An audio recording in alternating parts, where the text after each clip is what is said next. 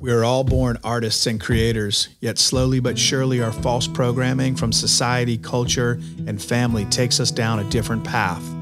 I was born a spiritual gangster, and the awakened dad is the journey back to myself. My name is Brent Hurd, and I've taken the journey of achieving what I thought was success and found myself lying on an operating table facing the edge of life. My mission is to help as many of us reclaim who it is that we truly are and help 100 million children live out their greatest lives. Join me each Thursday in listening to the stories of those who have made it back to themselves and lived a life of fulfillment and joy. Good morning, good afternoon, good evening. Welcome to the Awakened Dad. We have an amazing show today. We have Joel Lunenfeld. Joel is an award winning marketer and storyteller, recognized as one of the top voices in the digital marketing and social media space for the last 20 years. Today, Joel is an investor and advisor to some of the world's most exciting startups. He spent six years at Twitter as vice president of global brand strategy, responsible for shaping their business and consumer brand marketing around the globe. Prior to Twitter, he was one of the first employees and eventual CEO of Moxie Interactive, acquired by Publicis in 2008 leading client engagements such as Verizon, Nestle, Fox Movie Studios, Coca Cola, L'Oreal, and more. After Twitter, Joel joined NorCal Cannabis as CMO, bringing his marketing and brand building experience to emerging cannabis market. An award winning creative, Joel has been awarded a Cannes Lion Grand Prix, among many other accolades, for his groundbreaking work. As recognition of his career achievements, leadership, and impact on the industry, Joel was inducted into the American Advertising Federation Advertising Hall of Achievement in 2015. The guy has done a lot. Joel also deeply cares about giving back to society. In 2014, he co founded a nonprofit, the Guardian Project, a boxing and jiu-jitsu academy in Oakland, California, working with at-risk youth to build community and self-esteem through martial arts. Joel also served on the board of Hire Heroes USA, a nonprofit that helps veterans and their spouses find jobs and transition from military to civilian life. And the guy is not yet 50 years old. A whole lot to learn from Joel. Amazing lessons on today's show. Super excited for you to listen. And here we go. Okay, and welcome to the show, Joel Lunenfeld. So, as as you heard, Joel is a longtime friend of mine. Uh, Joel was initially uh, my client uh, when he was the CEO of Moxie Interactive, and then Joel and I worked together at Twitter. We've been through and shared a whole lot of life together, and so really happy to have Joel on the show. Welcome, welcome, Joel, to the show. Thank you so much, Brent. I'm excited to be here and honored to be your first interview on your podcast. I'm so happy for you. Thank you so much. It means the world, and uh, and of course, I'm not not surprised about that. So as uh, as I have been uh, uh sort of kicking it off with uh, how how really want to want to want to start here is is is Joel what what is your unique seed of greatness? As you know, I talk a lot about our seeds of greatness, that we all mm-hmm. come with a seed of greatness. And I'd really like to hear about your unique seed of greatness, not only what it is, when you really began to understand it, got clarity on it, and really then began living it. Would like to just start there.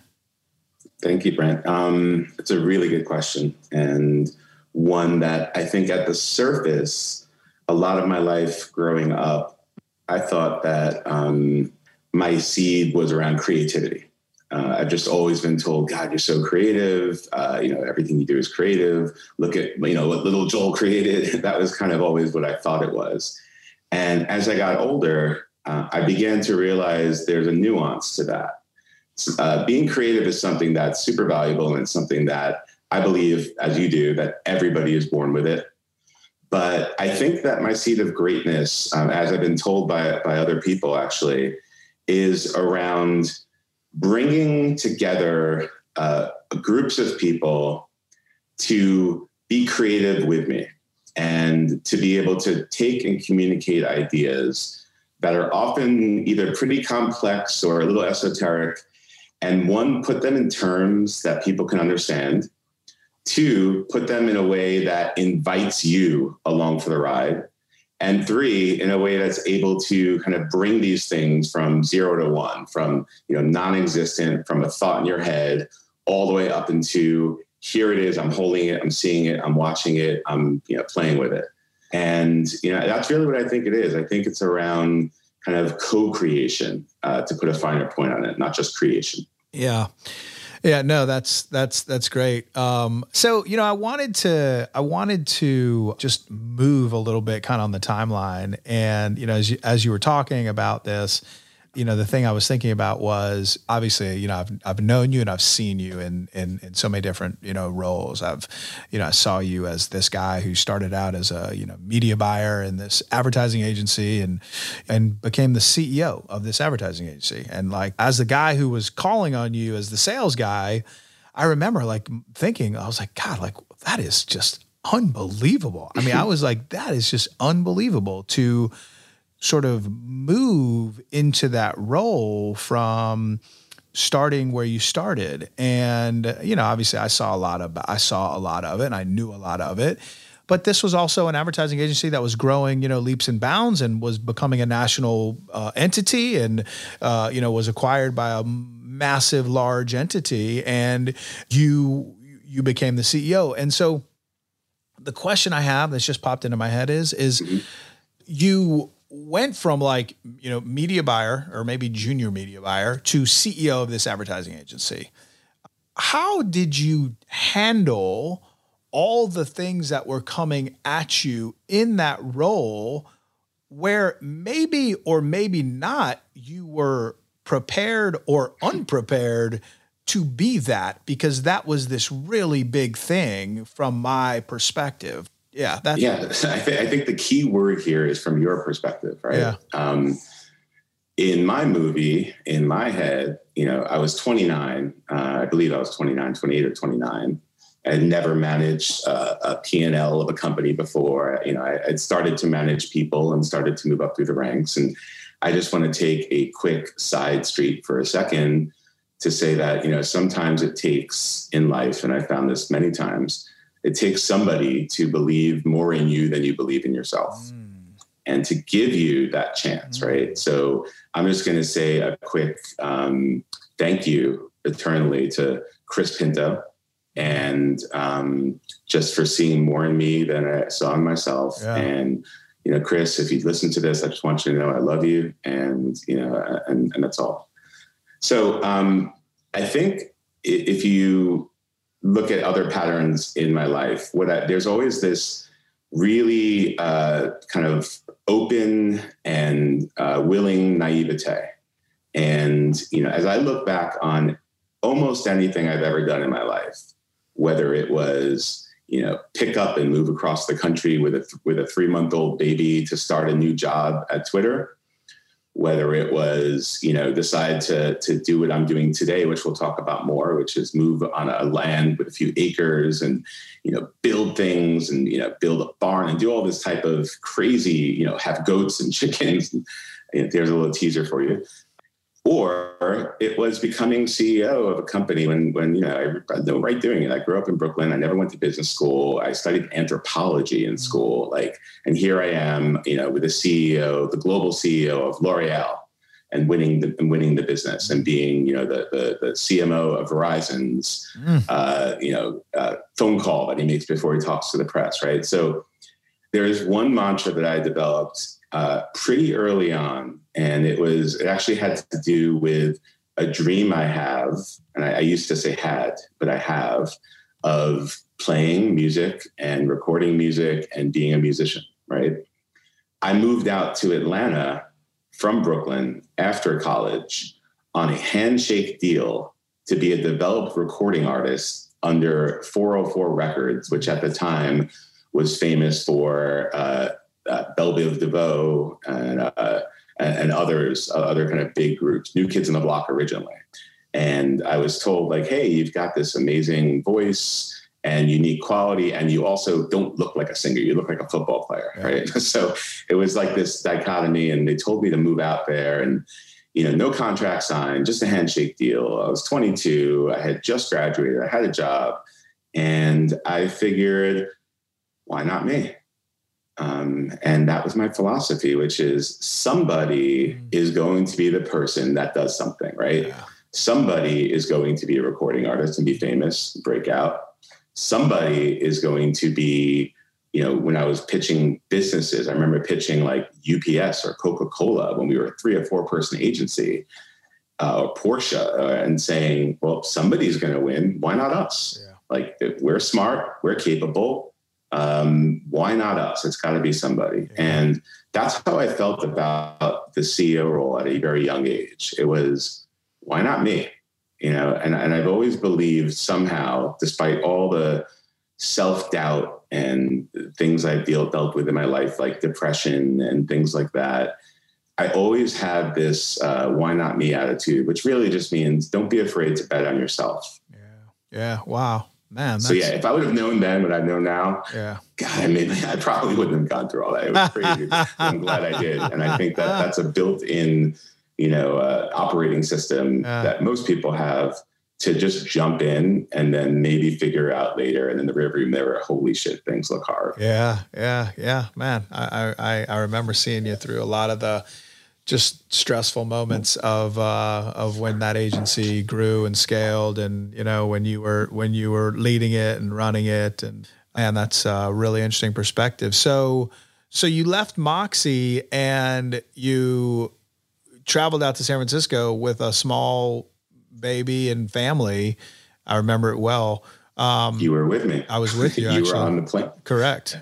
And then you took this job with Twitter, and and then Twitter went through this like unbelievable rocket ship ride, which which we both experienced. Your your experience was obviously different than mine. You were at headquarters, and you you know really, I mean, you built out this sort of massive team. I don't even know how big, like massive. You were a global leader uh, of a business that was going through, you know, this explosive growth. How do you kind of keep moving forward when the walls are so pressurized? So yeah, I'd just love to hear a little bit about that and and and maybe some mm-hmm. stories along the way that kind of pop into your mind about that journey because that was an unbelievable journey. Yeah, um, yeah. yeah. Thank you, Brent. Yeah.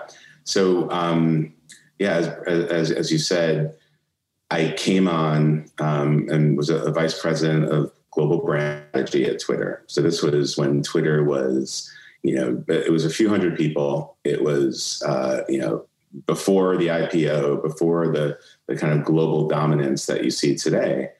And um, I moved out again, three month old baby my poor wife at home trying to manage it all. Um, and I, I was uh, flying around the world. I was literally setting up teams in Brazil, setting up teams in Japan, like, uh, as you mentioned, you know, 22 countries, uh, building out a 200 something plus global team. And um, when I first got there, I had what I am sure many people, in fact, it's, it's become my little science project to ask everybody I know who is either extremely famous or extremely successful and or both the same question which is do you have imposter syndrome mm. Um, and i was loaded with it i had i had imposter syndrome you know dripping and i remember my first week uh, starting the job i was introduced by by adam uh, our, our boss who said hey this is joel uh, bring him to every meeting with you. Um, he'll make you money. He'll he'll, get, he'll give you millions of dollars. It's like, oh, it's not it's not, it's not uh, too much pressure. And um, yeah, like coming in and meeting Jack Dorsey and Dick Costolo, who's the CEO and the head of product, and meeting all of these people, including the four people that were on my team, because they, they hand chose four people to go on my team. And as I looked down their LinkedIn their resume, I saw graduating Stanford, you know, summa cum laude, uh, law school, uh, uh, literally someone who built planes for a living, like a, a, an astro, an astron, what is it? A, a, Rock, a, a rocket scientist. Rocket scientist. yes, I remember that. Yeah. Um, uh, and you know people who worked at Google and YouTube and founded it, and like basically the people that built all the apps in my phone. like it was uh, you know surrounded by the best of the best, talking about like geniuses and people who didn't just work; they worked twenty four seven. They were the hungriest people I've ever met in the in the best possible way, and literally geniuses. I remember that I used to witness them coming out problems I used to, my vision was different trains coming towards the same track. Like, oh, this person thinks in numbers. This person thinks in, in, in physics. This person thinks in you know, revenue. And, you know, what did I think right? So with uh, many, many pounds full of imposter syndrome, and as you mentioned, all the pressure coming at me and moving across the country and a newborn baby uh, and all of these things and a wife who definitely needed more attention than I was giving her. Mm. I was very naive uh, and I thought, why not me? But I also then started to understand what my unique gift was, uh, as we talked about before, because there were a lot of incredibly smart people just running on jet fuel. But I remembered that what I could do differently and what I saw when I spoke to either my team or the board or clients or you know a, a stadium of a few hundred thousand people for the Cannes Lions. Mm-hmm. Um, I remember thinking, oh, okay, what I have is the ability to tell the story, invite creation, and bring people along for the ride. So that, that is that's the that's the positive side of the question. The negative side or the shadow side of how I dealt with all that was I ate like shit. Mm. I did too many drugs. Mm. I traveled too much. Mm. I wasn't a great father. I felt like I just, you know, I, on the exterior, people actually didn't notice this because I've spoken to, to, people, except for my wife, who I'm sure, um, and definitely felt it. Um, I was numbing myself yeah. with with celebration and travel and excitement and work and mm. Um, and, and, pain actually because I had a pretty bad knee injuries um, to both my knees, in which I had already at that point had like one ACL surgery and two MCL surgeries to scope out. And it only got worse over the years. And what I realized was I had a low hum and a, an energy of pain running through me at all times that I've been numbing. And that was both physical pain and there was also mental pain of things that I'd never dealt with in my life. Mm-hmm. And um, the thing I had never dealt with, which we can definitely talk about more, is the very sudden first the depression and hospitalization, and then the very sudden death of my father. So um, I compartmentalized all that. I put it aside. I ran like hell. I was naive. I figured out my story, and I numbed myself. I got to tell you, man. I, I, I, and this does not happen to me often. Um, I have chills from my head down my I can feel it in my thighs. Mm. And the reason I have those chills is because I was with you the night that your dad died. Mm. And I was we were together. We went out that night. And I think at about four o'clock in the morning, I got a text from you that was like, I can't believe it my effing dad died and I'm on a plane to to to Brooklyn, to New York. And we were young. I mean, we were young. We were like babies. Yeah. I was 20, I think I was 28 or 29. Yeah. Yeah. And I remember I flew up to New York actually. I came up uh, to the funeral and um and yeah, I mean, I just got to stop there cuz that's just like feels very very yeah. poignant. Um and, you know, as a guy who was running as fast as I guess we were both running, and then for a life event to happen, you know, now I really believe and know that these life events happen for reasons. Did that life event, your dad's passing, I mean, did you stop? Did it impact you enough where it opened you uh, or were you running at a speed that you just sort of said, "Okay, Dad died. I'm going to say goodbye, and I'm going to keep going on to what I'm doing." What what what's t- talk to me a little bit about that, and then when when did it you know begin to kind of show back up in mm-hmm. your in your Yeah, that's that's uh, so. Yeah, I remember that all too well. Um, it rocked my world in every possible way, and it both led to you know my awakening. Yeah, and it also led to my shutting down. And um, I remember when it first happened, I was uh, I was uh, working at Moxie and um, I just you know punched out. I was like, okay, I'm just I'm, I'm obviously going to take time. So I, I, remember just shutting everything down and um, mourning and figuring out all of his business along with my brother, sister, and mother, and Hetty, and uh, it's my wife. And um, you know, after like I went right into shift the business mode that I was doing in business to shift the business mode along with my brother and sister of taking care of everything I need to be taken care of from you know the funeral to the to figuring out his trust to how to take care of our mother to you know how to how to you know basically run the business of my father no longer being alive and um, certainly you know lots of tears and lots of family support but um, never really uh, thinking about exactly what it meant, right? Just just kind of in business mode still, heads down, numbing, going, doing. And I never I hadn't really dealt with it. And you know, it wasn't it hasn't been until very recently. We're talking the last like, you know, two, maybe two and a half years that I dealt with it. And and how I dealt with it um, is is a is another conversation. Yeah.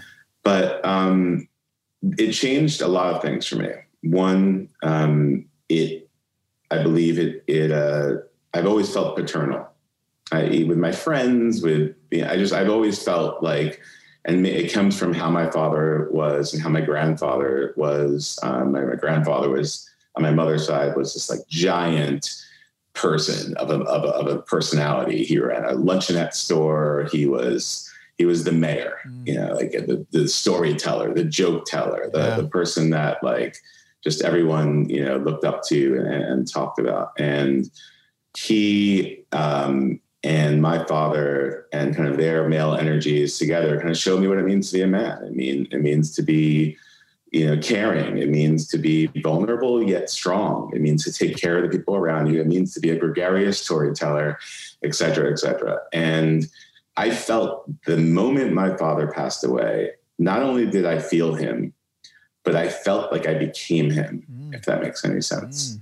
in lots of ways. One, uh, my wife and I had been working on having children and um, having some difficulty at that, and um, really trying to figure out what our path forward was. And the moment my, you know, my, my dad passed, um, and, and, and our family just banded together, and, and Hetty saw that, and she be, she and uh, became part of the family in this in this bear hug um, that led to us having our, our, first and then second child. Mm. That was the that was the spark that showed us like we're going to get this done um, because I had all this like energy that needed to come out as a father, and I just felt like when your father's as as unfortunately you know too, Brent, I'm sorry when your father leaves you, yeah. So um, that was one part of it, right? Um, it, it, it, changed that trajectory of my life. It really, it, and the second way it led to my awakening is I saw my first, I, will do what I call my first woo woo activity. And out here in the West Coast, yeah. I became very woo woo.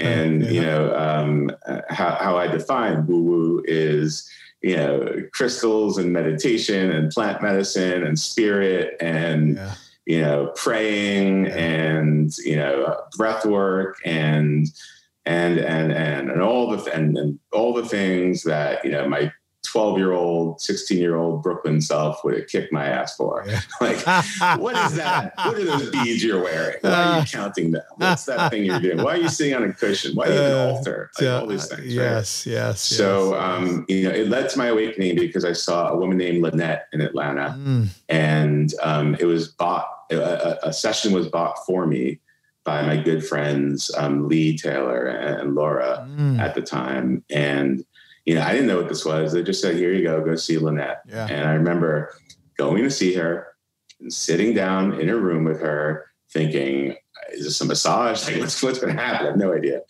And, you know, she said, close your eyes and um, you can press record You know, I brought my laptop at the time to press record. Um, close your eyes, and I'm just going to go through your chakras. And she would go from you know from every chakra, from the bottom to the top, and yeah. tell me what she saw, and send you know gold healing energy through it, and um, you know basically just you know what I didn't know at the time is she was healing, she was energetically yeah. healing me with my chakra and through my chakras, yep. and I remember at the end of that experience, opening my eyes, coming back to, and um, literally feel like I was lifted out from the bottom of the ocean back to the top yeah. to see the sunlight. Yeah. And this mask I had on me for three months at this time of just sadness and de- anger and depression and yeah. all this was just lifted. And that was my first experience with the healing arts, with healing, with medicine. And um, it's funny because I didn't even at the time I was just like, wow, this is crazy. I put her in the psychic category. I'm like, oh, she's a psychic. Right. I brought my sister to her, my mother, who I, we heard amazing things about my father in heaven and how he sings, but it doesn't sound like something we'd recognize. And it was it was all this amazing. I mean, every time I'd ever been with her for a reading, for me, for my wife, for my sister, for my mother, it, it was always just so accurately um, chilling, but also healing. And she also told me that you know my father was not just around me yeah. but he was like literally like on my shoulder like in my ear in my head. Wow. and we talked to him and just you know released him. Wow. And it was uh, and i felt it. And yeah so that was that was my first uh, beginning of my awakening despite my best efforts to, to to to to suppress that and forget that. That was that was number one. God, that's that's that's that's amazing. I love how you say your 16 year old Brooklyn ass would kick your ass. I feel the same way. I'm like, my 17 year old, like, punk ego ass would be like, what? Like, like you're meditating in front of an altar? What? um, so so it's it's it's probably a good kind of transition piece for us actually into uh, some of the woo woo, which um, which I'm actually really interested in in terms of uh, your life and how really you know look you call it woo woo I call it spirituality you know some people call it what you know some people call it uh, God some people call it whatever they call it. Um, mm-hmm. I guess the, everyone's connection to something bigger something um, around us right that we can't see feel touch. Yeah. And you know, I'd like to really just hear your perspective on it, and not only perspective on it, but how is it a part of your life? What, uh, how is spirituality a part of your life? Where does it play in your life? What are the types of things that you're doing in your life that connect to uh, spirituality, if you will? Yeah, I, I, I, I know there's a lot there, so I just wanted mm-hmm. to just generally throw that yeah. out in terms of how it's in your life, how it impacts your life, how important it is to you now.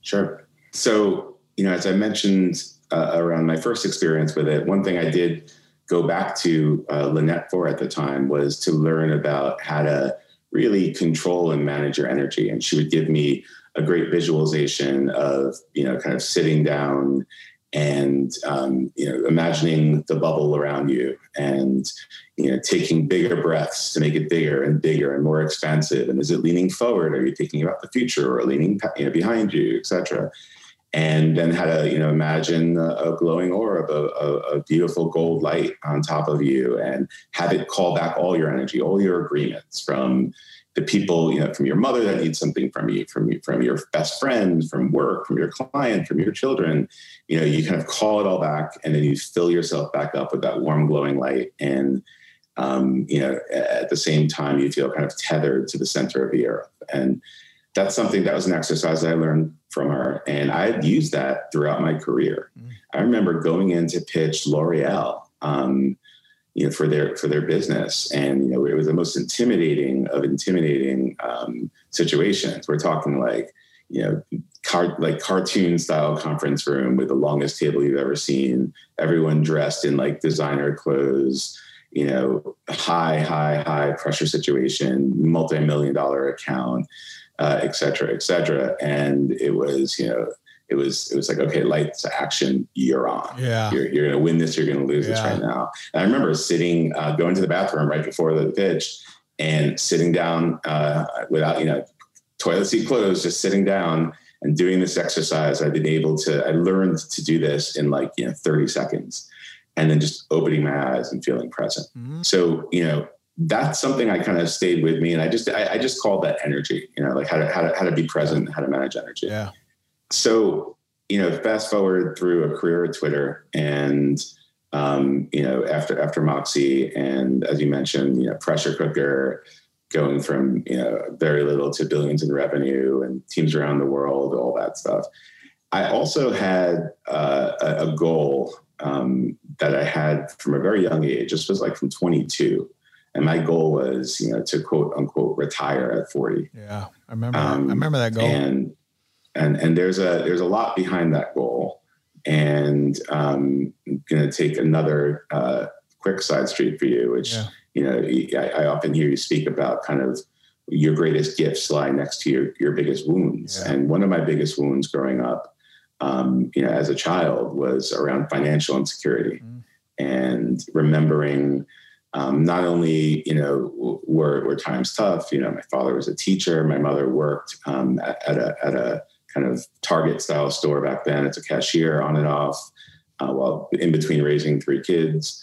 You know, three kids that all went to college all graduated college um, and my poor father who was a teacher on a teacher's salary working after school jobs tutoring summer jobs camp all that stuff. Um, but i remember being like 12 or 13 and wanting to go to the movies and um, just like I would, you know, harass like I just need five dollars and my friends are going to the movies five dollars. And I remember just uh, a really it was it was a very tough moment for me um, where my dad kind of broke down and it was a, a, combination of anger and tears and shame and basically said like we, we just don't have the money and showed me the bank account. And it was you know it was it was a, a number sub you know like $150 or something like that. And mm. just you know i felt um, so so insecure like you know just insecure. Like i just who's who's in charge? Who's protecting me? Like what, what's and i remember the next day i went out and got a job.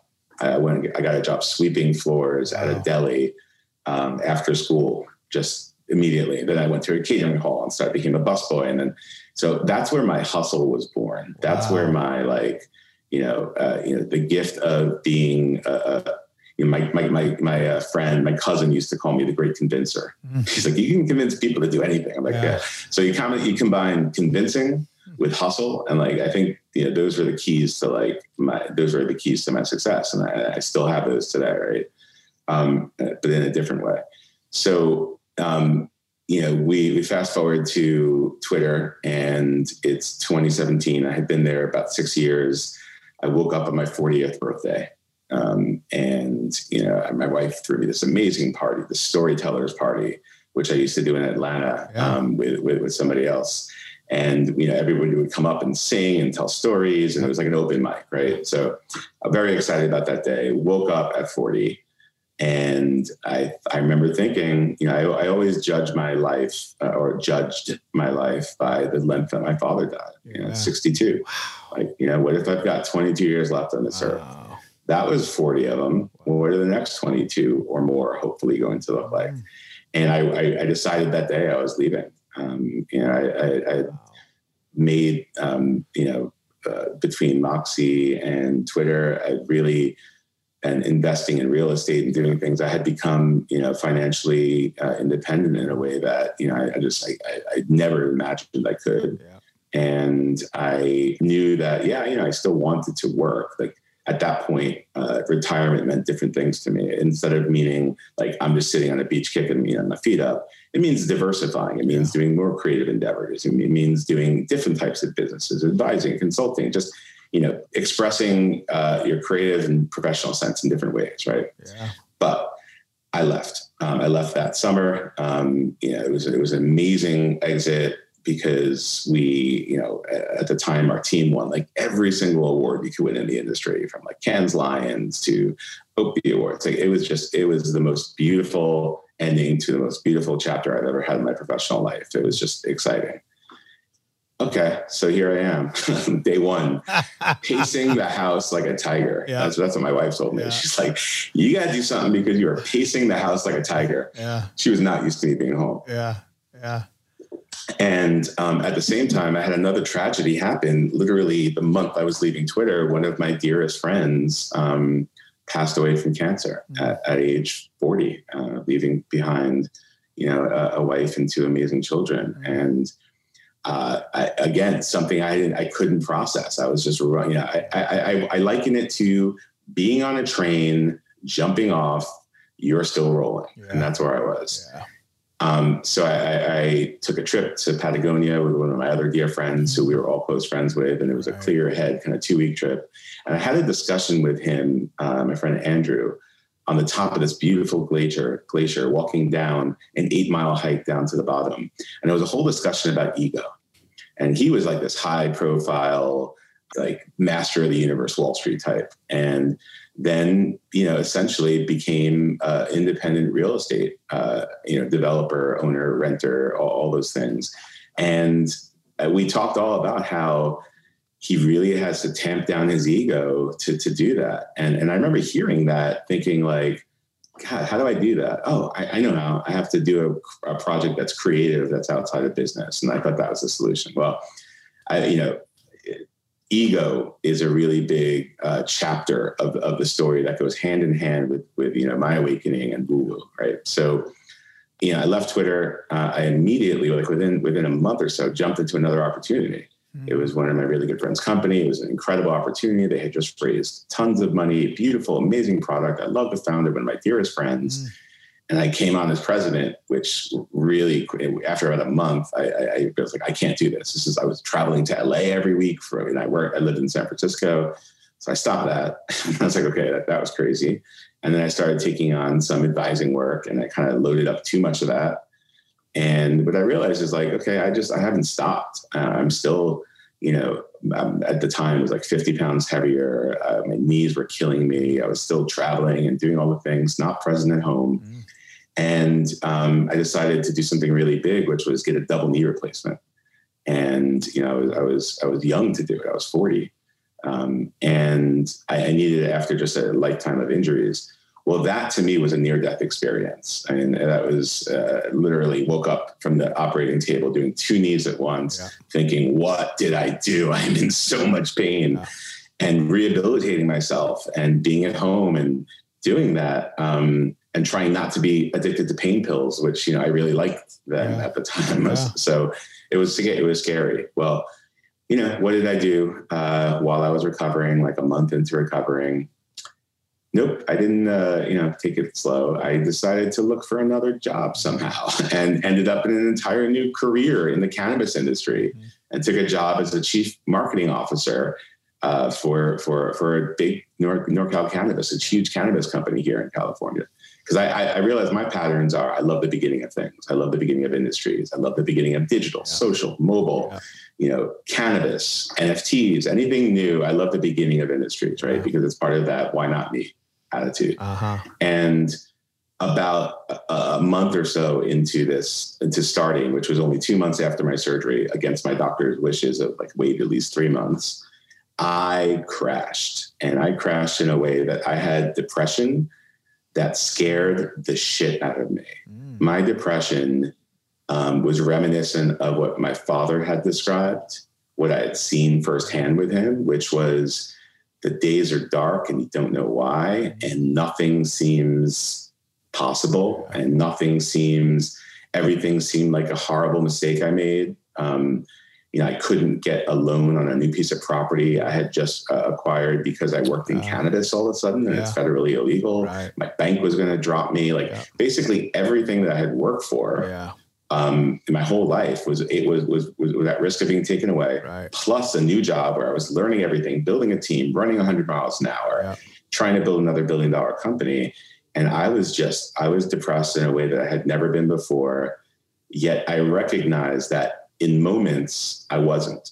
In certain moments I could see clearly. So I just remember thinking like, okay, this isn't permanent. This is something I need to deal with. What do I do?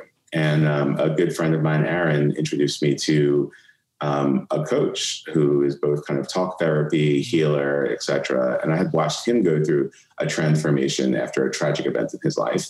And he he introduced me to a woman named Soraya Sizemore, who is, you know, to this day my coach, healer, mentor, friend, um, who really introduced me to um, breath work, so Kundalini yoga and holotropic breath work, which puts you in an altered state um, completely naturally and allows you to uh, just kind of get anger through you know, feelings that I don't feel very easily, like anger. Mm. I don't feel that very easily, and it's a way you know doing something called fists of anger, where you're you're you're like breathing heavy, like heavy patterns, like yeah, yeah, and you know moving your hands around and, and doing all these things, and at the end of it, I just felt so much better. And then I looked to my diet, and you know I had to lose weight before my surgery. And it was very beneficial to lose it after. So my wife had become vegetarian. So I was like, you know, let me, let me try this. And, you know, somehow I became vegetarian. And as you know, Mr. Brent Heard, mm-hmm. uh, after our nights at Fogo de Chao and meatathons,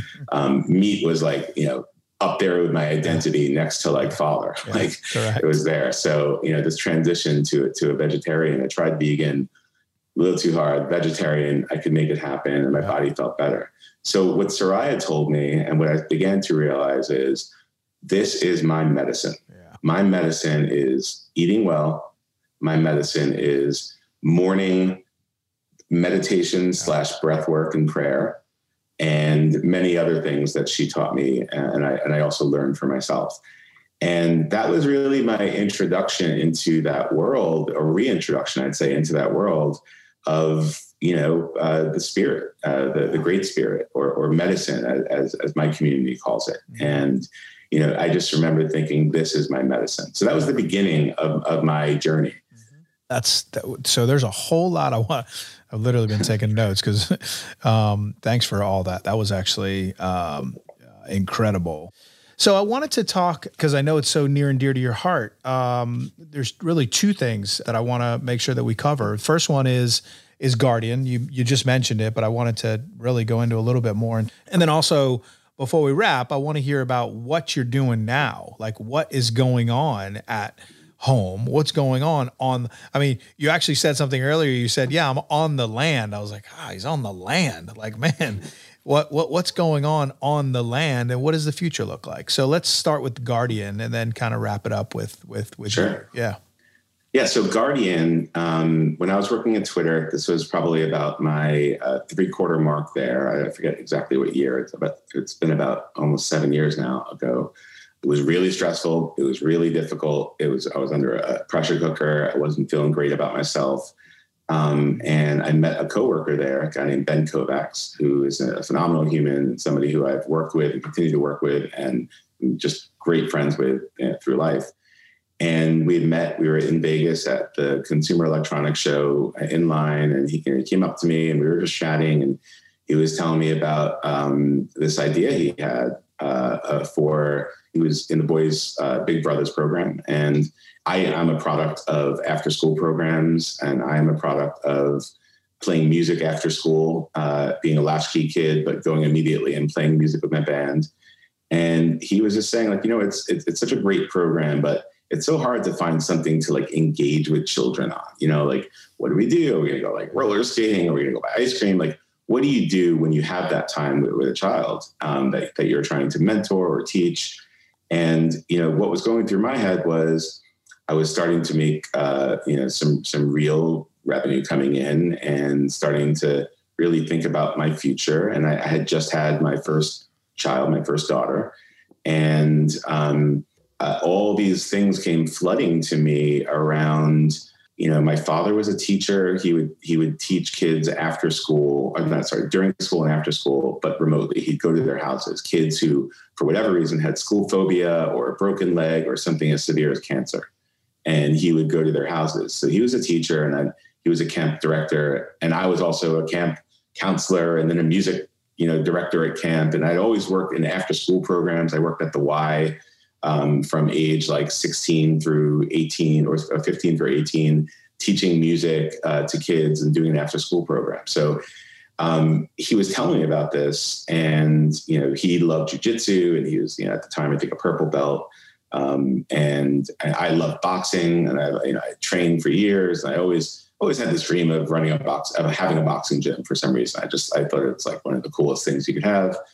And we just started talking, and it was his idea. And I was like, you know what? I told him like the, the next week, I'm like, I want to have you over for dinner.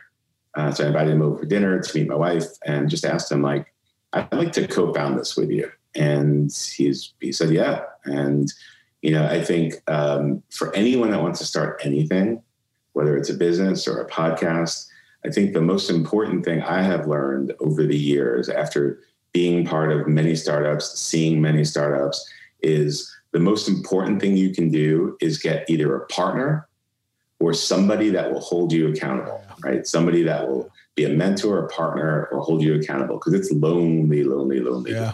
It's really lonely.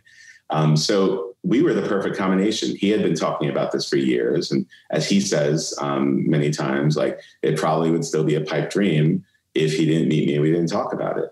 Um, I was able to, you know, at the time put money up to, to help uh, finance it. Um, and Ben uh, was able to eventually quit Twitter to actually run it full time. Wow. Um, and then we hired a gentleman named Sasha, who was the managing director. And you know, between both of them, they're really the ones that put the, the everyday sweat equity, blood and tears in it. Mm. And we're also now expanding it into be to be international and not physically international, but any child that wants to train around the world, we will create a scholarship fund and be able to find a school, place them in a school, and give them martial arts. And the reason why is because martial arts, specifically jujitsu and boxing, gives kids one, the discipline that they need uh, in life at a young age, two, the outlet to express all the things little yeah. kids need to express, boys yeah. and girls. Like you see the energy that kids have. They're like pit bulls. They totally. need they need an outlet for yes. that. So this is a very positive touch, Amazing. positive outlet, especially jujitsu, because you, know, you, start literally on top of each other. Yeah. So like for my you know nine year old daughter, who by the way can like throw a 12 year old boy down to the ground and choke him out like you know humble brag. She you know seeing that positive touch of like her and a boy next to each other and wrestling and doing this i think is really cool. And then the third thing is there's a mentorship and community that comes from that. Like back to the original idea of the boys and girls club it's really you know sometimes it's hard for these kids especially that you know are single parent households financially insecure. Sometimes the only meal that they eat during the day is what we are, are able to give them through partnerships with, with, with different restaurants and, and places at Guardian and help them with their homework, etc. The minute you, you, you roll on the mat or you punch, punch the boxing gloves and you're open, they're open to talking. You know, kids that are silent and tough guys and yeah. tough girls that walk in, the minute they get humbled by being, you know, thrown and choked out by somebody yeah. who's like half their size, they're willing to listen. Yeah. they're willing to talk. Yeah, so yeah, that's Guardian. Um, I just it's been a labor of love, and yeah, but I really owe. It's always the team that does it. I really owe the success of that. You know, outside of starting it, and branding it, bringing it to life. And how can people uh, how can people check it out or donate? Go to at Guardian Gym on Insta or or, or Twitter, or go to www.guardiangym.org to donate. Cool. So yeah, so now. Uh, want to want to want to hear about uh, what's happening at at the Joel Lunenfeld home in so, California. Okay, so the Joel Lunenfeld home, um, the Lunenfeld home, yeah. is now uh, Storyteller Ranch. So um, I think maybe reading Little House on the Prairie with our girls uh, impacted us. And I know I loved that movie growing up. Yeah. I saw that that show growing yeah. up. In fact, my wife uh, looks a lot like Laura Ingalls Wilder. I remember like wow, describing her as my sister like that. Yeah. So you know, I had always been obsessed with kind of uh, everything that you don't have when you grow up. I'd never been camping. You know, I'd only seen buildings. I was in a building right. looking across another building growing yeah. up, right? So like the first time I got into nature, I was scared. Like I remember going camping with friends and being like, they'd be like, "Shut up, stop talking, just like, just like listen," you know. Like, I, but I'm so uncomfortable. Like I'm in woods. Like where are the killers? You know, like where are the people hiding in trees? The animals.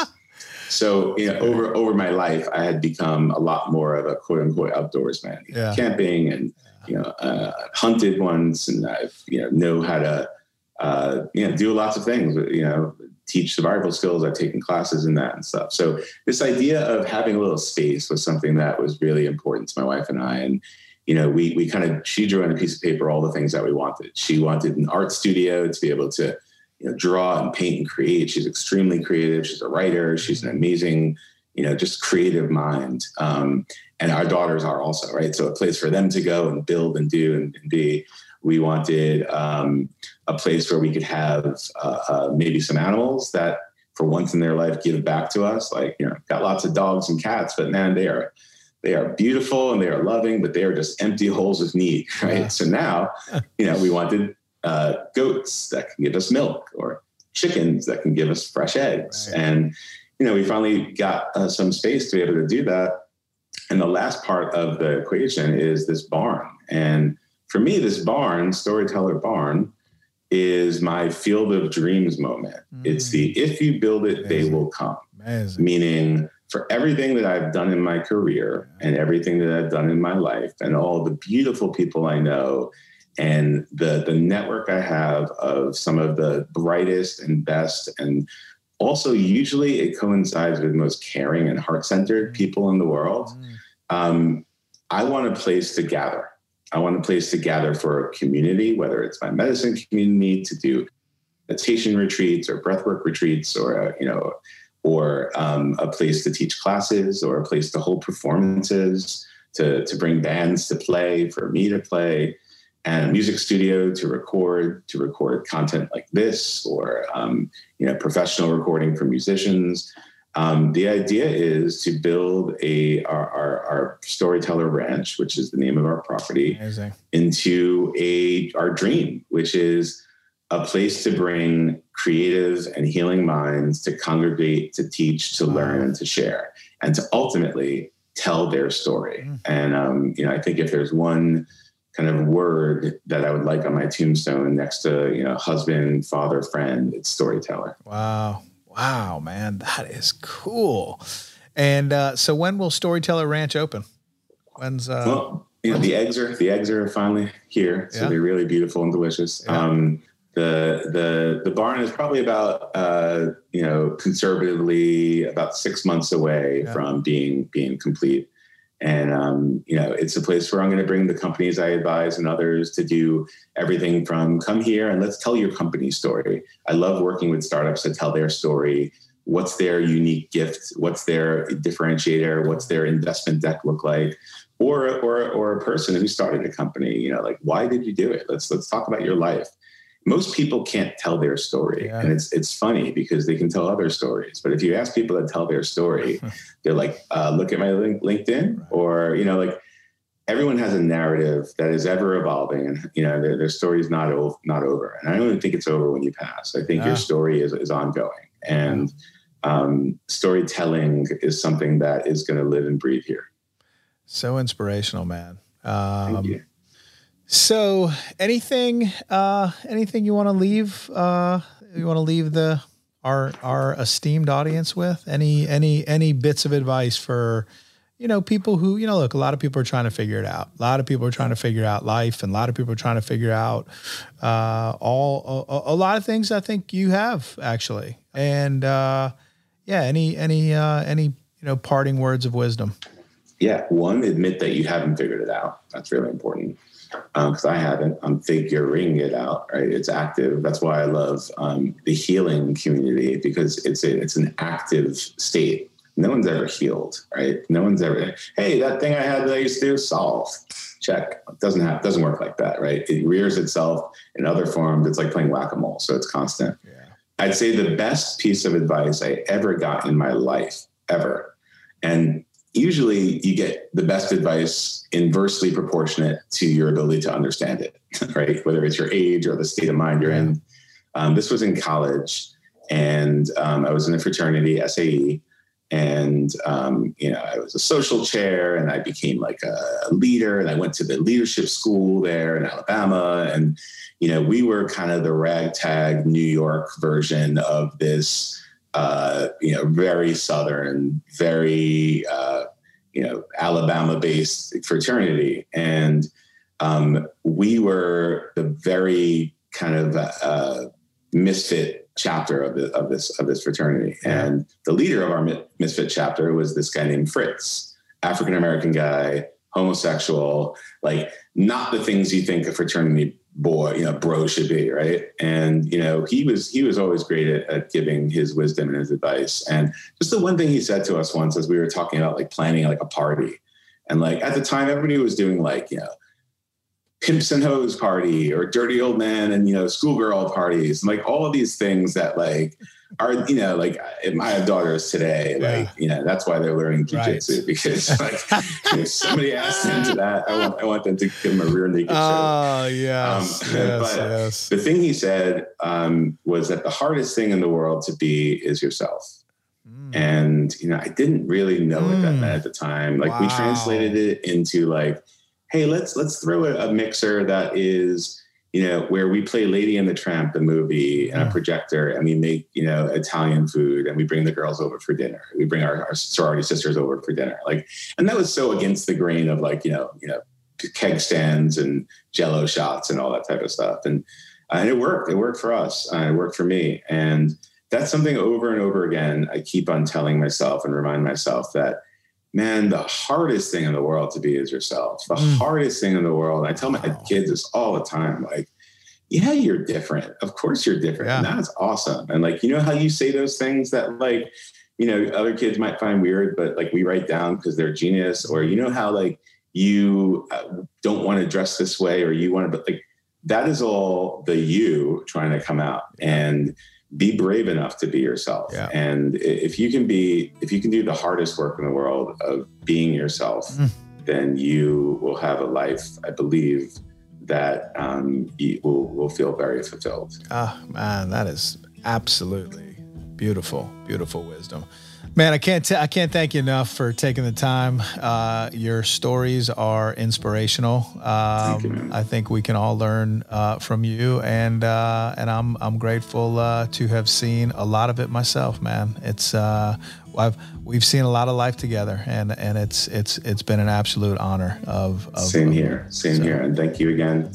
Proud of your awakening, man. Thanks it's, so much. It's beautiful to see, and and also interesting that both of ours happened during the same time period separately. Yeah. In a period that we actually weren't talking much. Yeah, you're so, uh, you are totally right. Yeah, so th- there goes the way of uh, the spirit. Hey, thanks for being with us today and joining me in my mission to help 100 million children live out their greatest life. Make sure you subscribe, rate, and review the Awakened Dad podcast and share with your friends and follow us on Instagram at The Awakened Dad. If you like what you heard today, please make sure to listen to our other episodes. And thank you for being with us.